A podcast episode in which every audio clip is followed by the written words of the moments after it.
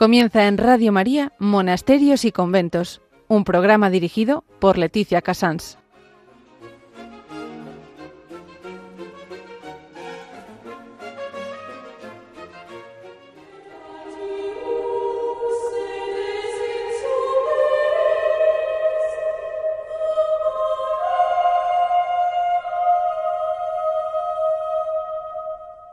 Muy buenos días, son las 11, las 10 en Canarias, estamos en Radio María y comenzamos Monasterios y Conventos.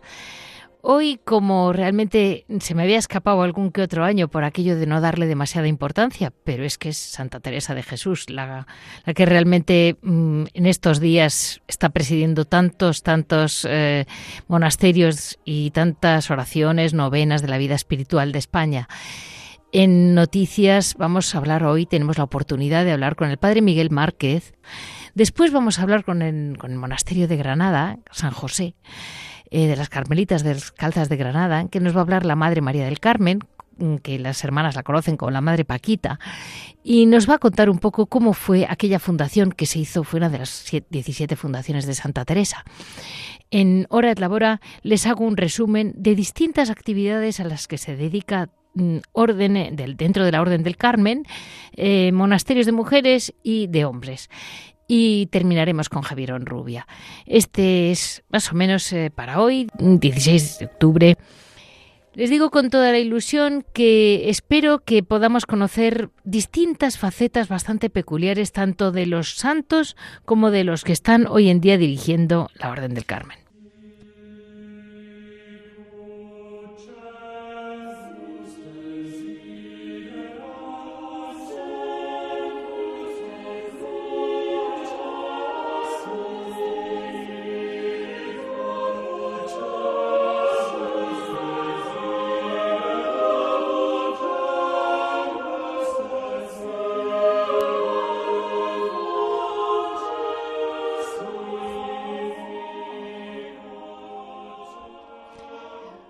Hablar de Santa Teresa de Jesús, como imagino que ya en Radio María la, tendremos exprimida como un limón, unos por otros, otros por unos, sacerdotes que la conocen bien, que pueden hablar profundamente de su teología, etcétera, etcétera.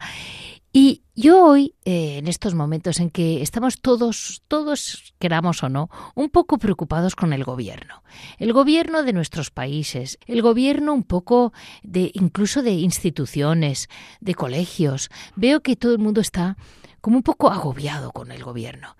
Y yo ahora querría recordarles, Santa Teresa de Jesús tiene una faceta que, siendo esa santa que fue, siendo una mujer mística, estando, entre comillas, oculta entre las hermanas, como una hermana más en la encarnación durante tantos años, y teniendo esa vida mística intensa de la que nunca se creyó nada excepcional ni que se lo había ganado ella, que es realmente, y lo repite hasta la saciedad, que es el Señor quien, quien ha querido hablar con ella, con qué naturalidad mm, habla de la presencia de, de Jesús en su vida, como le llama mi Jesús, y al mismo tiempo ¿Cómo supo gobernar? ¿Cómo pudo fundar 17 monasterios en aquella España que no sé si recordarán que no había Internet? Para hablar con cada comarca de España, con cada montaña, había que ir en mulos, en burras. Aquel libro de las fundaciones es una descripción impresionante. ¿Y cómo supo tener delegadas eh, tener, hoy vamos a hablar de una de sus, de las llamadas sus fundaciones, de sus 17 monasterios, pero no pudo llegar, no llegó a Granada, ni tenía salud, eh, era demasiado distante, eh, y lo encargó, lo, supo delegar en la, en la beata, la beata Ana de Bartolomé, que tanto hizo por ella, su mano derecha, ¿no? Ahí estaba San Juan de la Cruz, eh, haciendo de, Granada una región sanjuanista, y cómo ella al mismo tiempo luego le encarga, le encargan los dominicos, eh, el visitador de las órdenes considera que los monasterios de España estaban relajados y le dicen y le obligan a ser la madre obligada priora de la encarnación cuando ella había salido de la encarnación. Figúrense qué planazo para ella cuando ya se había ido, y, bueno, como decía muy gracioso el historiador de la orden, decía, algunas monjas le tenían urticaria, porque es que no podían ni pensar en volver a verle la cara. Y encima llega de priora y obligada, que a las monjas no les gusta mucho que les obliguen cosas, ¿eh? que están muy acostumbradas a votar a su priora y ellas saben a quién votan. Y allí tuvo que ir. Claro, esta mujer cuando se le dio de abrir la piel cuando se lo dijeron y llegó allí con su humildad y su profunda obediencia a lo que fuera el bien de la Iglesia, llegó al monasterio de la Encarnación y lo primero que les dijo, no vengo a culparos, no vengo a, mm, hoy diríamos, machacaros. La carta es espectacular, tan espectacular es, que dijo, vengo a ayudaros, vengo a que seáis más santas todas, os quiero muchísimo, eh, voy a estar con vosotras dando ejemplo y al mismo tiempo, por favor, no os sintáis que no podéis hablar conmigo, decirme todo lo que tengáis contra mí y a favor, todo. Y allí, a partir de esa carta, la situación se, no sé, se tambaleó. Y a los cuatro años, cuando ya había cumplido su mandato, entre comillas, cuando se iba a ir, la votaron y querían a toda costa que se quedara. Y ella dijo, no, no, no, lo siento, yo, yo he venido por una obediencia, yo ahora aquí tienen ustedes unas madres estupendas. ¿Y cómo puso aquello en regla? Pues con ejemplo de oración, sin faltar al coro, sin humillar a ninguna hermana, sin aplastar a nadie y diciendo, perdonen, un poco de orden en el locutorio mm, tiene que haber. Como nadie estaba de acuerdo, pues ya lo puso ella. ¿A quién, quién estaba enfadado? Los de fuera, claro, que iban allí a pasar la tarde. Eh, ¿Quiénes estaban al final contentas? Porque al final sí que da más paz, las propias monjas.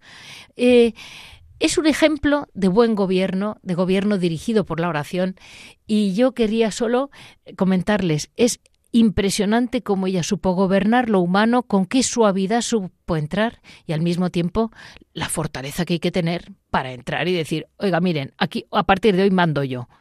Por obediencia, pero mando yo. Cierro las puertas. Ahí estamos. Vamos a dar paso adelante al hoy provincial de, toda la Orden del Carmen, eh, Padre Miguel Márquez, que está en Roma y que además de colaborar siempre con nosotros, es realmente un gran padre para la Orden del Carmen.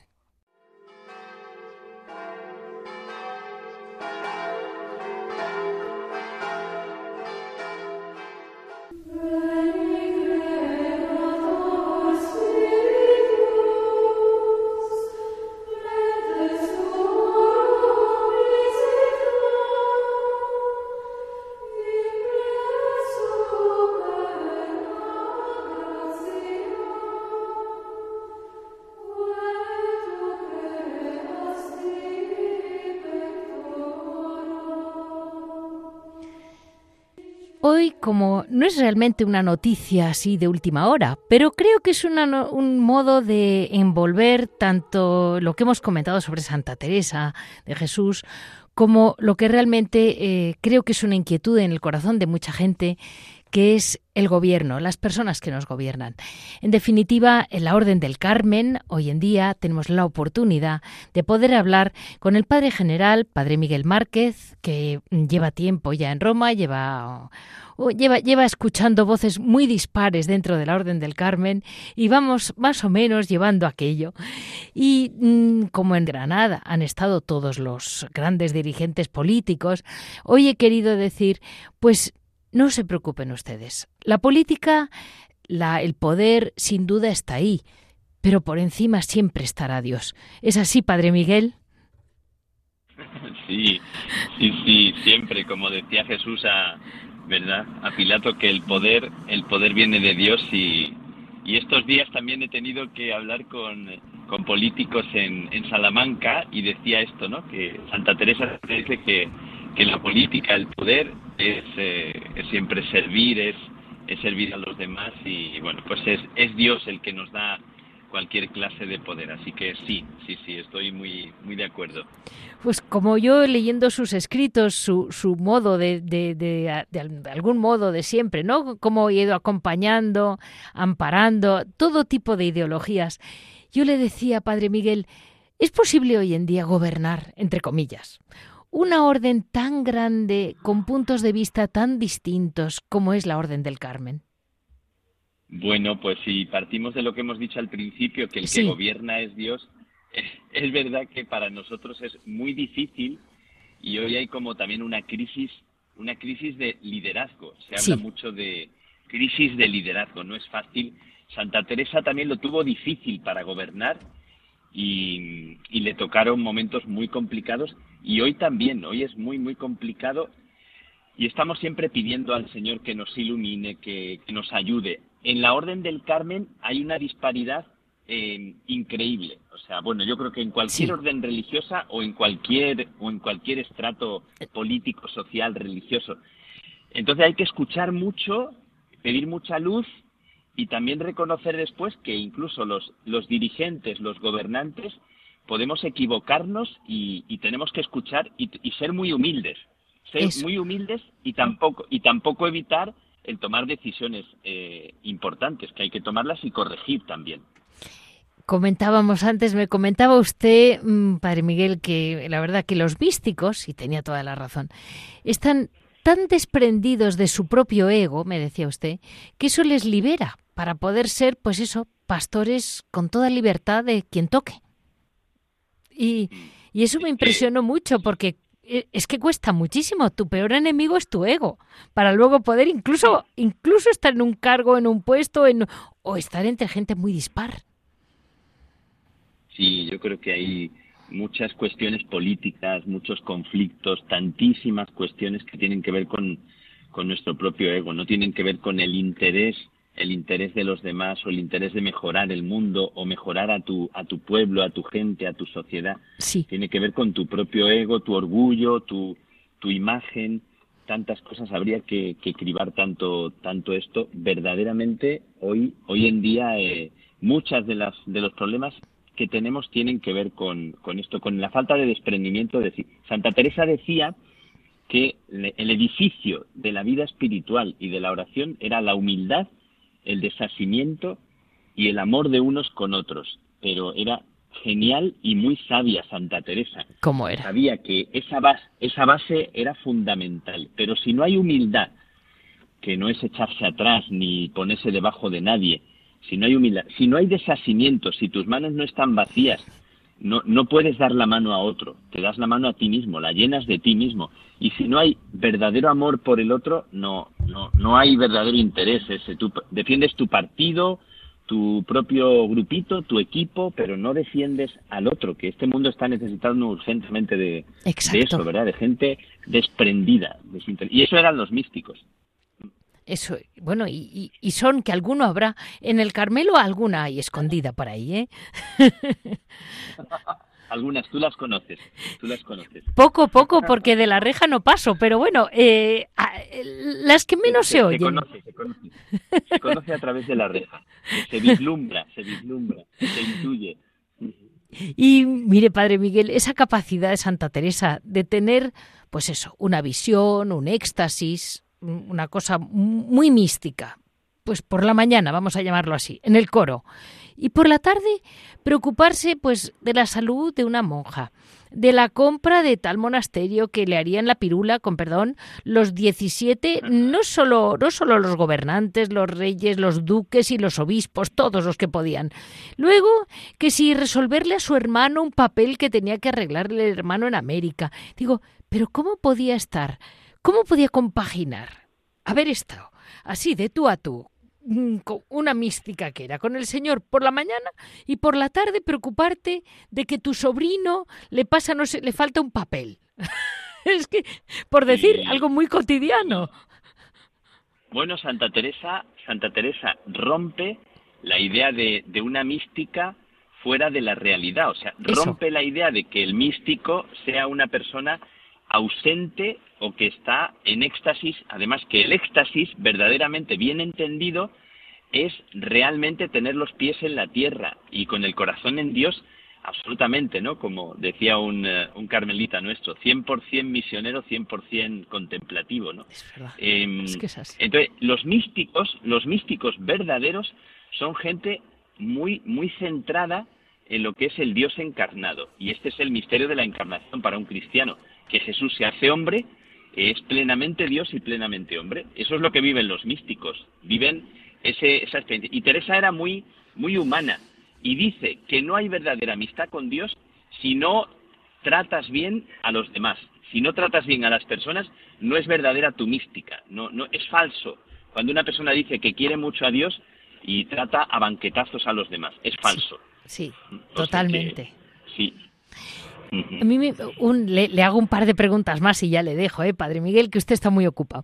Mire, mi, mi, niña Carmelita, que le quiere tanto, eh, siempre, alguna vez que hablo con ella, me dice, mami, eh, Santa Teresa, no olvides que el centro de la santa era el equilibrio. Eh, la gente está deseando encontrar lo que llamamos siempre el sentido común, que viene a ser un equilibrio, que es lo que echamos a veces de menos, tanto en, partidos políticos como en dirigentes, como en todo. Falta un poco ese sosiego que da el equilibrio, ¿no? Y ella dice, a través de la obediencia se encuentra el equilibrio, porque hay veces que no está en tu mano. Y, y, cuando quien manda es usted, cuéntemelo, porque debe de estar usted mirando al cielo y diciendo, dame una orden, porfa, que quiero obedecer. Sí, Claro, el equilibrio, el equilibrio tiene mucho que ver con la capacidad de escucha y de discernimiento. Son dos palabras fundamentales dentro de la obediencia, porque la palabra obediencia viene de ob audire, viene de escuchar bien. Bien. Entonces, yo creo que el equilibrio en Santa Teresa tenía mucho que ver con su pasión por la verdad, su pasión por escuchar, su deseo de no engañarse a sí misma. Entonces Santa Teresa se pasa la vida preguntando para contrastar lo que ella vive. Hoy nos haría mucha falta a políticos, religiosos, empresarios, a familia. Nos haría mucha falta escuchar bien y también dejarnos decir que una mirada de fuera, dice Santa Teresa, que nos conocen los que nos miran de fuera. Eh, dice eso, y ella se pasa la vida diciendo, esto vivo yo. ¿Qué es lo que tú percibes? Se dejaba ayudar, eh, Teresa, por muy mística que fuera, muy sabia, muchos éxtasis, no se fiaba de lo que ella tenía como sentimiento, como percepción propia. Y, quería siempre la comunidad para escuchar a las hermanas y escuchar cómo Dios habla a través de los demás también. Tenía esta humildad. Esto nos hace mucha falta hoy. Escuchar y dejarnos ayudar.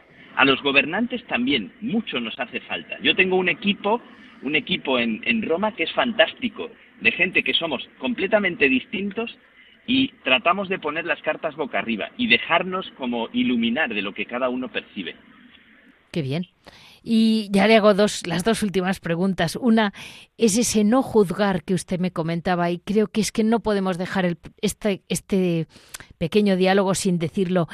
Eh, ni creernos superiores, ni creernos, no ya a nivel particular, porque yo he oído muchas veces sin querer esta frase, no, no, yo por Dios, yo no soy nadie, pero mi grupo, vamos, mi grupo es el que ve la luz. Eh, me entiende, ¿no? Eh, usted me entiende muy bien. Y digo, y es que pasa, que mucha gente, no, por Dios, yo no soy nadie, pero hoy, bueno, mi grupo es el que realmente ha sabido entender a Dios, o sea, ese es.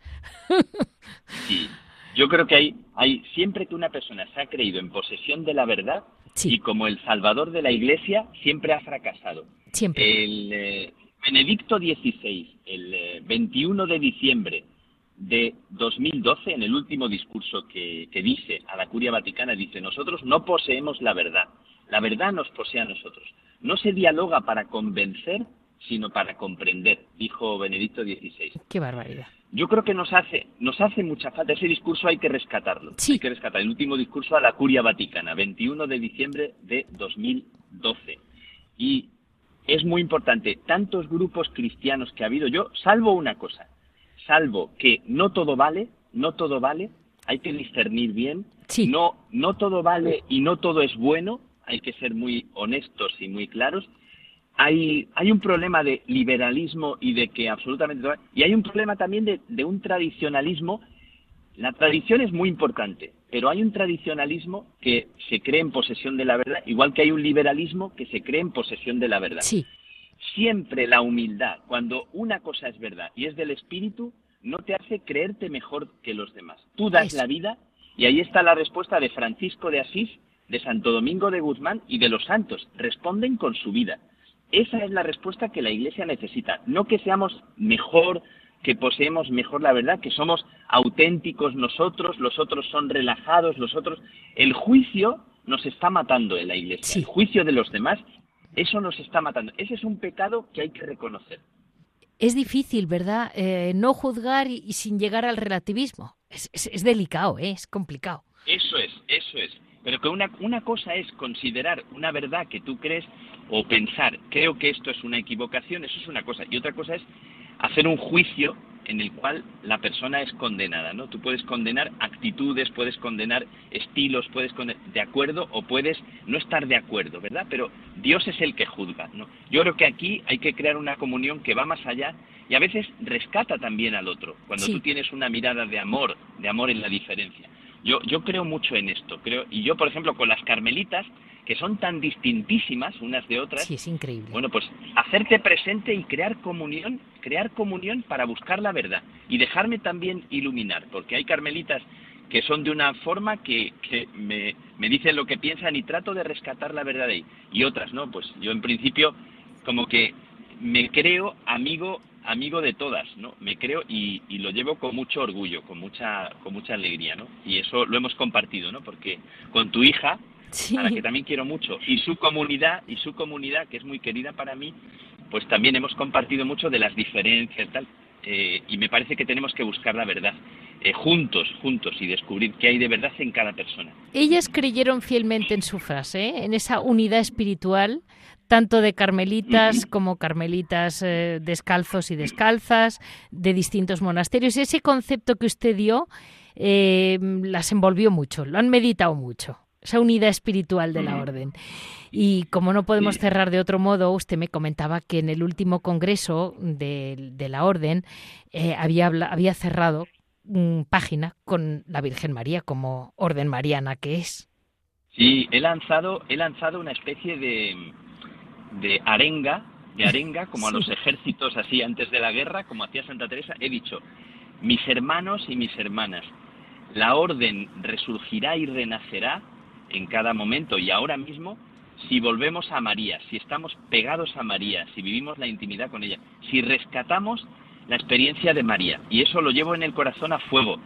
Lo, lo quiero vivir y lo quiero compartir. Así he, pedido a mis hermanos que volvamos otra vez a, a, peregrinar con María y a pedirle que nos enseñe el camino, que seamos humildes como ella, a pedirle que nos enseñe a, a pronunciar el sí que la orden necesita hoy. Y yo creo que ahí está el futuro de la orden está en algo que ella nos tiene que comunicar y nos tiene que enseñar. Así nos quedamos mm. porque realmente se lo agradecemos muchísimo porque yo creo que es tan importante em, porque usted, digamos, lo está haciendo con la palabra y con la obra. Usted está ahí, está en Roma, eh, tiene que estar. A lo mejor no es el sitio que más le apetece, a lo mejor prefería estar, pues eso, en su en su convento tranquilito por aquí, pero mm, en sus batuecas que tanto le gustan. Pero no, tiene que estar mm. ahí porque Dios se lo ha pedido y ahí está. Pero muchísimas gracias por sus palabras que dan realmente mucha, mucha paz, mucha tranquilidad a todos. Muchas gracias, Padre Miguel, de verdad. A ti, Leticia, y por todo lo que haces y por tu cariño a la vida contemplativa, que me encanta y que Dios te bendiga por ese, por ese deseo y ese esfuerzo que haces con tanta vocación. Muchísimas gracias. Hemos tenido la oportunidad de hablar en este programa con el padre Miguel Márquez, padre general de la Orden del Carmen del Carmelo Descalzo mm, del mundo desde Roma.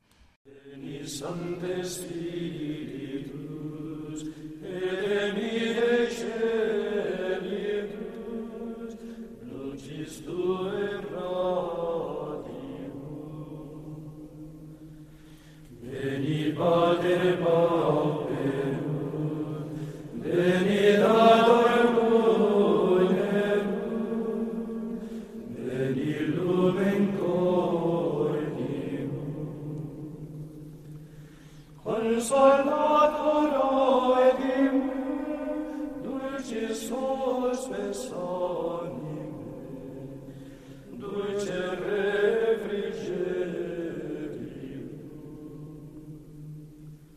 Este mes de octubre, en honor a Santa Teresa, que iniciamos el mes con Santa Teresita de Lisieux, eso quiere decir que es un mes que mm, aparte del mes de la Virgen del Carmen, nuestro Julio, pues sin querer siempre intento recordar y desempolvar todo lo que es la orden, especialmente la orden descalza, porque fue la, la reforma de Santa Teresa. Eh, vamos a decir que no olvidemos que la Orden del Carmen, por si algún oyente no lo sabe, pero seguro que en el fondo nos viene bien a todos refrescarlo. La Orden del Carmen es una orden profundamente eremítica. Empieza en las faldas del Monte Carmelo, la fundan, entre comillas, un grupo de ermitaños que vivían allí y deciden vivir en comunión, vivir juntos, y aquello se va poniendo cada vez más difícil, pues como Tierra Santa siempre ha sido un polvorín, que Dios me perdone, pues aquello una vez más fue otro polvorín y entonces tuvieron que salir, pues mire, para ponerle una palabra muy actual, yo creo que iban en una patera, porque así cruzaron el Mediterráneo. Y hubo un momento en que ya eh, llegaban, ya estaban realmente perdidos, no tenían ni brújula ni nada. Y entonces miraron al, cielo y rezaron a la Virgen del Carmen, a su querida Virgen del Carmen de la que venían, ¿no? Del Monte Carmelo. Y cuando le pidieron a la Virgen María, mm, parece que hubo ahí una estrella que les guió eh, hasta Marsella. Esa fue, ese es el motivo por el que Nuestra Señora la Virgen del Carmen es la patrona de los marineros, la patrona de los mares, la patrona de tantísima desorientación, con perdón, porque realmente eh, ellos así es como llegaron, luego ya se extendieron por Europa y ya empezaron a ser, eh, fueron organizándose tuvieron mucho éxito porque yo creo que el éxito de la Orden del Carmen es esa ley que Santa Teresita, la última, bueno, la última no, pero mm, describe con tanta simplicidad que marca, yo creo que las carmelitas y hombres y mujeres que yo conozco, es esa, esa importancia del amor por encima de todo, ese, esa capacidad de decir, por encima de todo lo que me pueda pasar, lo único que me importa es el amor a Jesús. Y ese, esa entrega total al amor es la que yo creo que fue guiando todo el convento de la, Virgen del Carmen, toda la, todo lo que es la orden, eh, se fundan las mujeres, sin despreciar nunca la historia de la orden eh, en el siglo XVI, en mil, si no me equivoco, 1561, no, perdón, 1651 es cuando Santa Teresa, día de San Bartolomé, 24 de agosto, funda el monasterio de San José y abre la, la, orden descalza. No es una orden nueva, ella lo dijo siempre, ni quiere romper con los anteriores, ni quiere dejar a su querido profeta Elías, ni quiere dejar a su Santa Magdalena de Pazzi, ni quiere dejar la tradición carmelitana. Simplemente ella pretendía una vuelta a, la, a, los orígenes, como ha pedido luego el Concilio Vaticano II para todos los cristianos. Es un volver a la, a la austeridad con que habían vivido, a un estilo quizás más eremítico, eh, que se había ido perdiendo pues, por el paso del tiempo. Es inevitable, los hombres no somos perfectos, vamos torciéndonos en una dirección o en otra. Cada siglo va teniendo sus, sus torceduras, vamos a llamarlo así. Y en aquel momento, pues sería seguramente una tendencia mezclarse con la política, que a lo mejor hoy en día pues ni, te imaginas a los políticos yendo a los conventos, sería otros errores distintos a los nuestros. Pero al final eh, lo que ella quiso es, por favor, mantengamos el vivo, el espíritu del Carmen. Ahí empieza lo que, lo que mucha gente, su reforma. Eh, la llaman fundadora eh, y ella nunca quiso llamarse mm, fundadora, sino reformadora.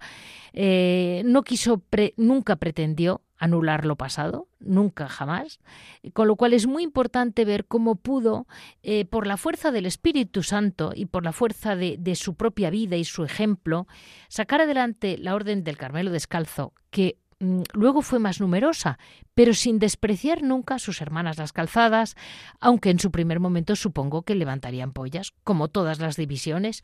No es una división, es una rama eh, de toda la gran Orden del Carmen hasta que se crea la, Orden de los Descalzos. Hoy vamos a hablar con, mm, el Monasterio de Granada, con la Madre, mm, en religión, la Madre María del Carmen, pero como es eh, en familia, la llaman la Madre Paquita, pues la vamos a llamar desde Radio María, como la Virgen la tratará como una niña suya, pues la llamamos la Madre Paquita. Muy buenos días, Madre Paquita. Buenos días. Pues si tiene algo que corregirme, usted me corrige todo. Yo eh, ahora quería que nuestros oyentes supieran que el monasterio de Granada se fundó estando todavía viva la santa, es por eso considerada una de las 17 mm, fundaciones de Santa Teresa, pero que ella en persona me comentaba usted también que no pudo llegar a ir. Pues no, porque ciertamente su fundación penúltima y, ella había expresado en alguna carta que tenía ganas de venir a fundar a Granada, pero no lo pudo realizar.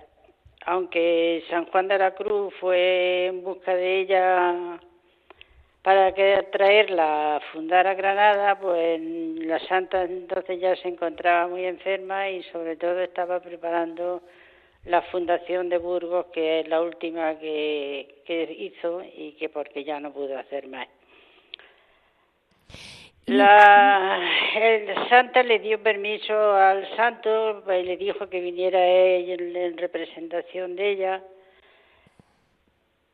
la escogió las monjas que ella quiso que vinieran, entre ellas escogió la Madre Ana de Jesús, que estaba en Bea entonces, sí. y la escogió para priora, que como ella cariñosamente la llamaba, era su hija predilecta y, y la llamaba la capitana de las prioras.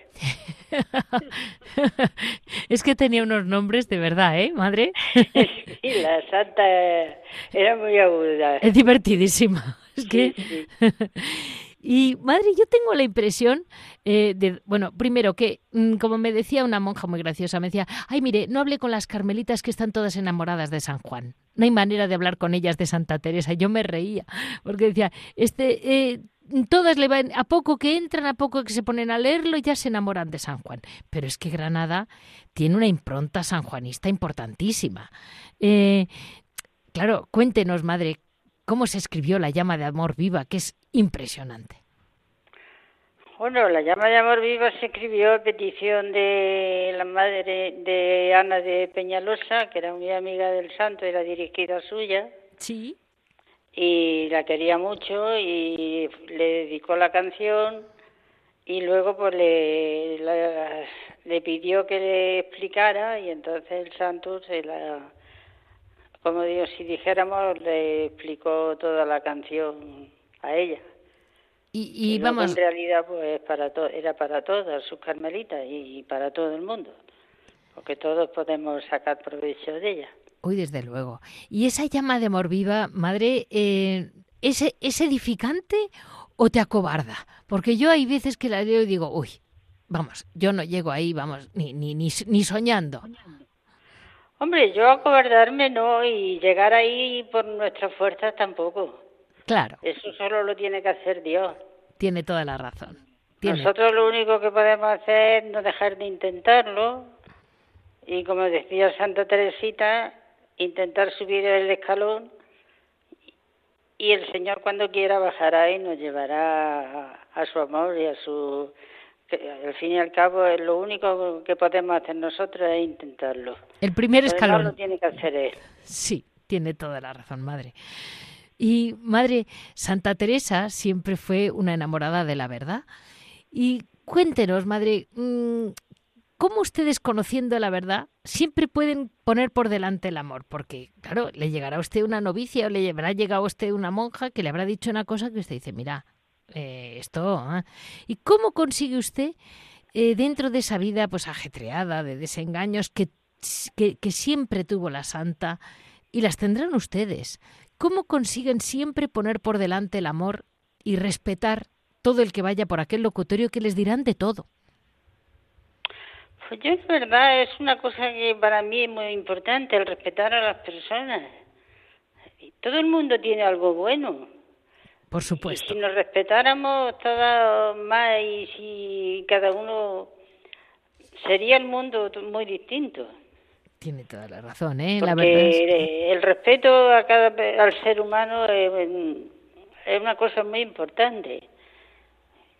Esa fue la gran revolución de Santa Teresa también, ¿no? Claro. Claro. Y, y, madre, en estos días han tenido la ciudad de Granada llena de llamadas personalidades, lo que se llamarían en los libros antiguos personalidades de este siglo. y ustedes, eh, con esa vida humilde y oculta, con ese silencio, mm, son mis verdaderas personalidades, ¿sabe? Eh, y cuando ven esa vida ajetreada, eh, cuando ven esos gobiernos para acá y para allá, ¿acuden a la santa o, o dicen, Dios mío, tú decidirás? Pues la verdad, yo, nosotros como de lo que van a tratar y esas cosas no entendemos mucho, pues lo que hacemos es encomendarlo a Dios y ponerlo en las manos de Dios. ¿Qué es lo más importante? Que, se, que sea lo mejor que eh, para lo que Él quiera. O sea que si yo digo que las, las verdaderas personalidades de este siglo son ustedes, que están ahí, manteniendo, manteniendo aquella ciudad llena de Dios sabe qué habrán dicho, que yo tampoco me he enterado. Pero vamos, que hay veces que dices, no, por favor, no se, no se politicen. Y digo, no, no, si no hace falta, métase usted en un claustro y entonces ya verá. Ya verá, ahí están los importantes. Yo de lo único que me he enterado es que un día salí a la calle al médico y y no había más que policías por las calles. y, madre, ustedes en el monasterio se dedican a la encuadernación hoy en día, ¿verdad? Sí. Trabajamos poco porque la verdad ya no somos muchas, somos y algunas mayores, bastante. Y, pero bueno, todavía seguimos haciendo, encuadernamos tanto cosas nuevas como cosas estropeadas y sobre todo nos hemos especializado también en encuadernación estilo mudejas. Ah, vale, muy buena idea, claro, claro, claro, claro. Buena idea, pues por ahí tendrán un filón. Bueno, es que algunas cosas se hacen, sí, pero eso es caro, claro. Claro, claro, claro. Eso es todo hecho a trabajo a mano y lleva mucho trabajo. Y ya la dejo, madre, con un detalle, que es que la iglesia de las Carmelitas Descalzas de Granada es la sede canónica de la mm, cofradía de nuestro Padre Jesús Nazareno y de Santa María de la Merced. Eh, ¿A ustedes les da mucha vida eso, madre? ¿Las, ¿Les acompañan las dos cofradías? Bueno, cofradía es una, con dos pasos. Sí, la verdad, con nosotros se portan muy bien y y, la verdad, hay veces que, claro, siempre conlleva algún pequeño sacrificio que hay que hacer, pero, pero, pero bien. La verdad, con nosotros se portan muy bien siempre. Pues eh, es que, sabe, madre, hay, pueblos que pequeñitos, que realmente los conventos son un poco o muy conocidos o muy ignorados. Hay los dos extremos, ¿no? Y, mm. hay veces que, pues porque no son del pueblo, ya las monjas, eh, el pueblo no las conoce, o al revés, o son como parte de la Navidad es ir a comprar a ese pueblo al torno. Y, y por eso le preguntaba, Granada ya es grande, como para, mm, pero por otro lado no las pueden ignorar. Pero también es verdad que en Granada hay muchísimos conventos. Sí, sí que es verdad, sí. La verdad es que... Granada es una ciudad de cantidad de conventos. Y ahora ya van desapareciendo algunos porque se van cerrando por falta de vocaciones. bueno, madre, por falta de vocaciones y falta de niñas. El día que usted fue al médico seguro que no se encontró con un tropel de niñas, se encontró con la policía, pero no con las niñas. Porque yo cada vez que me dicen faltan vocaciones y digo, ¿y cuántos hijos tienen tus, a los que te rodean? Y me dicen dos. Eso influye también, claro, claro. Eran familias numerosas y claro, mire Santa Teresita, pues claro, cuatro santas, pero es que eran cuatro hijas. Ahí está. Ahí estamos. Pues bueno, muchísimas gracias, madre. Sigan ustedes adelante desde ese silencio profundo que tantísima luz da a Granada. Pues muchísimas gracias a vosotros y encantada de hablar contigo. Gracias, Madre Paquita.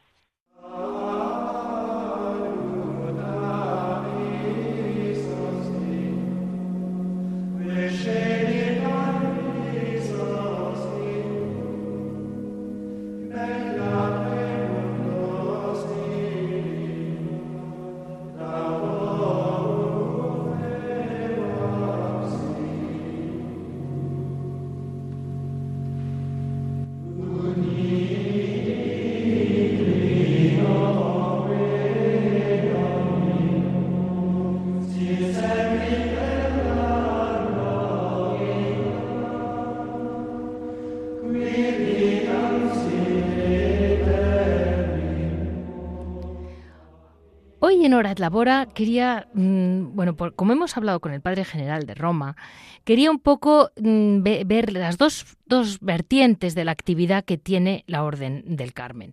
Por una parte, también eh, tenemos las, nuestras religiosas que por favor una vez más les recuerdo a todos, hoy vamos a hablar especialmente de la encuadernación, como han hecho las de Granada, que hemos hablado con la Madre Paquita. También hay encuadernación aquí en Madrid, hay encuadernación en Alcalá de Henares, hay encuadernación en varios monasterios porque ellas tienen tendencia a hacer, por supuesto tienen en cualquier monasterio de carmelitas que muchas veces me preguntan por escrito, tienen escapularios. Que estén elaborados por un monasterio por otro, entre ellas se los pasan. La realidad es que son tienen el tamaño mayor, el menor. Lo digo porque hay muchas veces que me preguntan y les digo, el de tela lo tienen casi todos los carmelos. Eh, luego, de repente, también hay monasterios que se dedican a los dulces. Por ejemplo, aquí en el de Granada también solían vender dulces del monasterio de Úbeda. Em, eh, también alguno, pero menos sobradores que las clarisas, pero también tienen. Eh, eso es, digamos, el trabajo y luego manualidades. Eso casi todas las monjas hacen manualidades. Miren el de Córdoba, que tienen la tienda en el centro de ropa de bebé, ropa de punto, tienen aquellos, aquellos platos pintados, tienen realmente cosas muy variopintas dentro de lo que es em, eh, manualidad. Y otra, otra versión, otra vertiente, es el tema de todo el tema espiritual que tanto mueve ahora la orden. Y les quería comentar que en, en Úbeda ya van 45 semanas sanjuanista, eh, o 46, perdone, sí, es ya la 46. Y desde 1977 llevan haciéndolo, este año lo hacen, o lo llevan ya años haciéndolo en el Hospital de Santiago, y es pues más que ejercicios, es una, una auténtica meditación. Tienen Mm, pues distintas em, versiones, o sea, eh, distintas eh, charlas, estudios, profundización sobre un tema, sobre otro. Tengo en mis manos uno un poco más antiguo, pues aparte de, pues tienen, pues como San Juan de la Cruz, aportaciones y fundamentos para hallar la luz eh, en la vivienda, en la vivencia del sufrimiento. O sea, ellos se van acoplando a las circunstancias, lo que es la mística.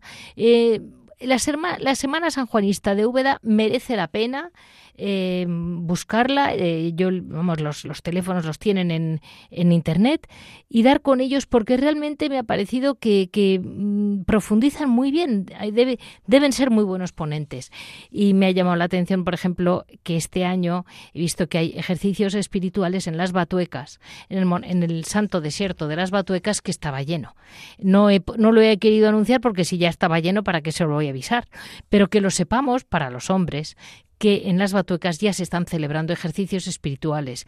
Em, eso, quiera que no, em, yo pienso que es como una doble actividad que tiene la, orden, tanto espiritual como mm, eh, lo ha dicho antes, ¿no? El padre Miguel ha comentado como mm, es que eh, son realmente misioneros y, hoy en día yo creo que ha entendido muy bien el conjunto de la orden que tienen que ser misioneros y las mujeres siguen la, la, parte más eremítica y más de clausura, pero es verdad que hay mucha actividad misionera por parte de los frailes carmelitas. Y eso eh, creo que merece la pena verlo, eh, aprenderlo, porque a través de ahí tenemos ponencias para todos. En Ávila ha habido un curso maravilloso en el, en el CITES este verano.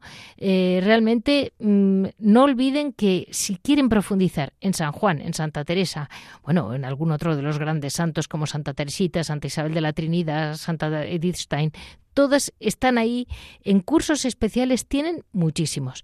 Y así les dejo porque en Hora de Labora no quería concretar en una cosa porque he visto tantos ya llenos que he dicho, voy a poner las dos partes y un conjunto.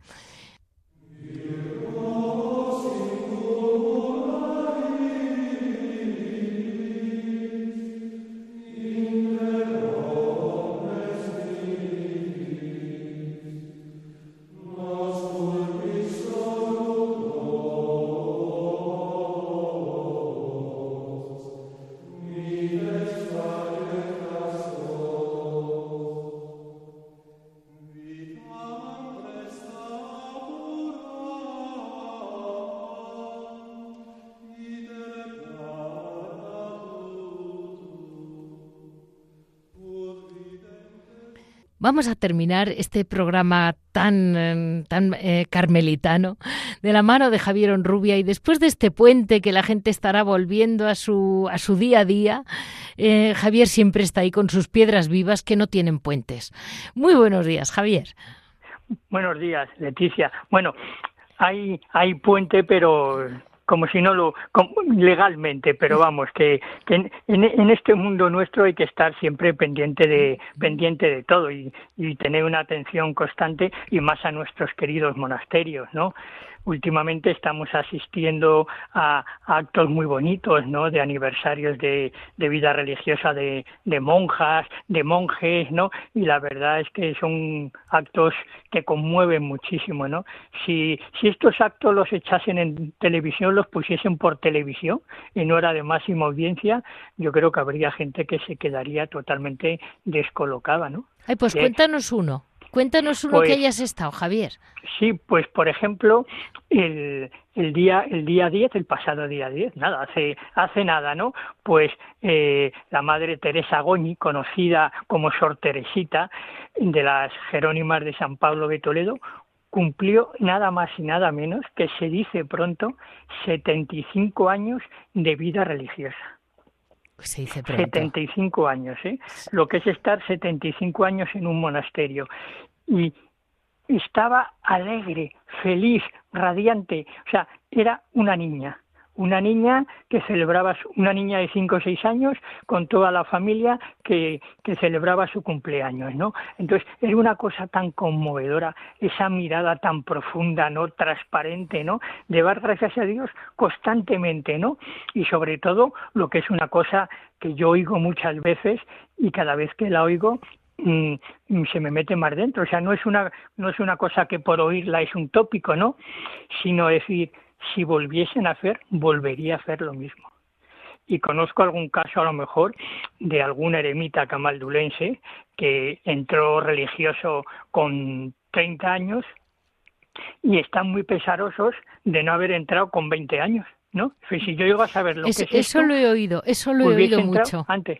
Sí, sí, o sea, la verdad, la verdad es que es tan sumamente interesante porque yo muchas veces con lo que con lo que yo hablo, ¿no? Que nuestros oyentes yo creo que se dan cuenta perfectamente, ¿no?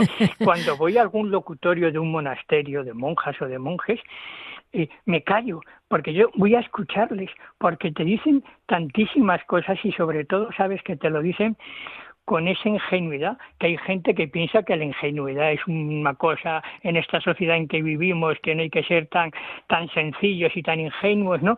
Pues es ingenuidad con la que te dicen las cosas, ¿no? Yo creo que se lo pueden permitir. Efectivamente, efectivamente. Es un lujo, es un lujo.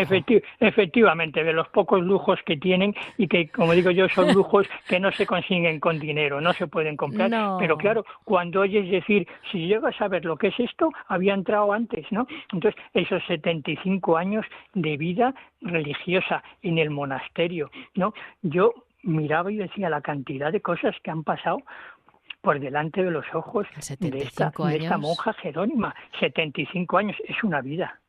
Y Javier, eh, la verdad es que yo lo que sí que estoy viendo es entrar bastantes niñas. Bueno, vamos a ver. Sí, dentro de lo que es esta vida, dentro de lo que, bueno, de lo, de lo que, que, vamos, en una palabra, que se, hay noviciados que hay dos, tres chicas que a mí me parecen dos, tres milagros. Claro, son verdaderos milagros porque es que eh, si hacemos una secuencia de lo que ha sido la sociedad o lo que es la sociedad en los últimos 30 años, por ejemplo, pues hemos visto pasar de todo. O sea, ha cambiado tanto la sociedad mm, en el entorno político, económico, social, familiar, eclesial, en todos los ámbitos. No ha cambiado, en algunos casos para bien, otros para mal, pero ha cambiado. Entonces llega un momento en que te planteas y dices, bueno, ¿qué voy a hacer yo con mi vida? Entonces, en cuanto tienes un mínimo de inquietud religiosa, tienes la suerte de conocer una comunidad, estás bien, estás bien aconsejado o aconsejada por un director espiritual o un confesor en condiciones y que aprecia la vida, la vida monástica, que tampoco es tampoco es tan sencillo, ¿no? Y entonces, hay una característica que yo creo que es muy interesante, y es que, por ejemplo, las vocaciones suelen ser gente ya muy formada y con estudios de nivel universitario es que em, es un poco a lo que iba. Este, este tipo de monje que tú me decías que entra pues con 30 y dice yo quería haber entrado, qué pena no haber entrado con 20. Sí. Sí. Ese tipo de, vocación que es la que hay ahora más, porque claro, eh, pues lo que decías es que casi todos son chicas con estudios, claro, claro. es probable que antiguamente no tuvieran mucho que dejar, entre comillas, materialmente, hablo detrás. Hoy en día dejan una formación entera, eh, una preparación, una, una ilusión en una ruta para cambiar radicalmente, ¿no? Y en eso, en eso yo creo que también es impresionante cómo el, el ambiente que luego se crea es un ambiente muy sincero. Claro, porque es gente que tiene mucha preparación, ha vivido mucho, ¿no? Yo conozco de gente que ha estado viviendo fuera de España, en el extranjero, ha vuelto y entonces ha entrado en un monasterio, ¿no? Entonces han viajado mucho, eh, tienen muchos conocimientos, tienen, carrera universitaria, han vivido lo que es la vida, ¿no? El luchar por la vida, por salir adelante y entonces esa vocación ya está bastante, bastante contrastada, ¿no? Entonces tiene un gran valor porque hay que dejar mucho. A mí me ha tocado acompañar a dos, a dos amigos que han entrado monjes y entonces, pues bueno, es que es realmente duro. Yo lo he vivido como acompañante y me dolía. O sea, ir al banco a cerrar la cuenta, aunque tengas 100 euros, pero cerrar la cuenta bancaria, dar de baja el teléfono. Es darte de baja de la, del mundo. Claro, o sea, yo, yo, he ido, yo he ido a, casa de uno de estos chicos que era sacerdote en una parroquia en Madrid ¿eh? y me ha dicho, oye, si conoces gente, pues vente con ellos, que se lleven lo que quieran, de casa. Yo tengo hecha mi maleta, que se lleven lo que quieran, libros, muebles, todo. Entonces, eso yo lo veía, pues lo veía de espectador y me dolía. Yo decía, jo, si yo tengo que ir al banco a cerrar la cuenta, si tengo que dar de baja el móvil, si tengo que dejar eh, la, la casa, ¿no? Y era una, es una cosa verdaderamente desgarradora. Entonces tienes que tener una fuerza de, bueno, tienes que tener vocación y tienes que tener lo primero fe y que, y que Dios te guíe de la mano y que la Santísima Virgen esté contigo y, entonces la mires y digas. Y que después de 75 años, si Dios te los da, que tengas la mirada que decías de la hermana Jerónima de San Pablo. Claro, porque es que no es no es ya el decir, pues bueno, pues es que yo no tenía otra cosa que hacer, bueno, pues qué se le va a hacer. No, no, no, no, es seguir todos los días reafirmando. Y yo supongo que esta hermana, como muchas otras hermanas y hermanos mayores, pues que no es que tengan una fea prueba de bombas, sino que día a día están acostumbradas a luchar y entonces claro, no es decir, bueno, es que se desentienden ya de todo cuando llevan tanto tiempo no. no, Sabemos, sabemos que tienen sus tentaciones, sabemos que, que hay mucha gente que, que va a hablarlas allí, a decirles esto, lo otro y tal, ¿no? Y que muchas veces pues se las ve como una cosa extraordinaria, decir, ay, fíjate, esto es un milagro. No, no, esto es un ejemplo de que hay gente que todavía sigue creyendo, que nos da testimonio y que no nos da, no escribe libros ni nos da grandes lecciones de teología. Sí. Están ahí, la presencia solamente la presencia, ¿no? A mí me pues decían las monjas más jóvenes, y con esto ya terminamos, las más jóvenes me decían, tú sabes la suerte que es tenerla aquí, todos los días ir a verla, hablar con ella, que te cuenta cosas. Dice, si es que nos deshacemos con ella, si es que estamos deseando de estar con ella a su lado. Y eso pasa en, todos los monasterios. las hermanas mayores son un pozo de sabiduría y sobre todo de ejemplo. O sea, de ejemplo, que es lo importante. Gracias Javier porque siempre tus noticias nos, nos, ponen al día de lo que es la vida real dentro de los monasterios, que es difícil para nosotros mirarla desde fuera y desde dentro. Así terminamos este programa especialmente carmelitano, pero que como ven al final ha sido también un, un resumen de lo que es lo que es la verdadera vocación. Eh, en este lunes 16 de octubre, eh, lo primero agradecerles a todos, especialmente a Mónica que me ha dado su tiempo. Eh, ya saben, mm, para cualquier comentario, cualquier duda, nos pueden comunicar en monasterios y conventos Se lo repito, monasterios y conventos si desean oír los programas, ya saben que en la página de la radio, www.radiomaria.es, en el apartado de los podcasts como Monasterios y Conventos, pueden bajarlo, pues yo calculo que cuando puedan, un par de días después, tampoco, aquí estamos en Radio María, al ritmo del cielo. y con la ilusión de volver a estar con ustedes dentro de unos días, un abrazo muy fuerte y empecemos este, este otoño teresiano, sigamos con nuestro rosario en mano que falta nos hace a todos.